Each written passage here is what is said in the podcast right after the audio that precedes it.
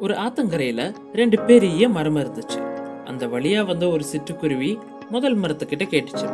மழைக்காலம் வரப்போகுது அதனால நானும் என்னோட குஞ்சுகளும் வாழ்றதுக்கு கூடு கட்ட அனுமதி கொடுப்பியான்னு. முதல்ல இருந்த மரம் முடியாதுன்னு சொல்லிருச்சு.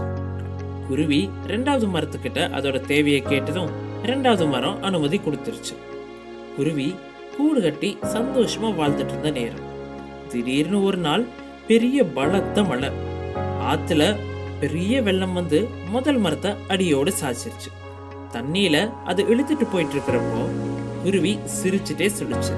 நான் வாழ்றதுக்கு கூடு கட்ட இடம் இல்லைன்னு சொன்னதுனால தான் தண்ணியில அடிச்சிட்டு போயிட்டு இருக்கிற மாதிரி உனக்கு இப்படி ஒரு நிலைமை. உடனே அதை கேட்ட முதல் மரம் சொல்லுச்சு. எனக்கு நிறைய வயசாயிருச்சு. நான் ரொம்பவும் பலவீனமாயிட்டேன். எப்படியும் இந்த மழை காலத்தை என்னால தாங்க முடியாதுன்னு தண்ணியில் அடிச்சிட்டு போயிடுவேன்னு எனக்கு தெரியும். நீயும் உன் குழந்தைங்களும் நல்ல வாழ்க்கையை வாழணும்னு தான் அன்னைக்கே உனக்கு இடமில்லைன்னு நான் சொல்லிட்டேன். என்ன மன்னிச்சிருன்னு சொல்லிட்டு தண்ணியில் அப்படியே அடிச்சிட்டு போயிடுச்சு. ஆமாங்க உங்களை உங்கள் வாழ்க்கையில் யாராச்சும் நிராகரிச்சா அவங்கள தப்பாகவே நினைக்காது.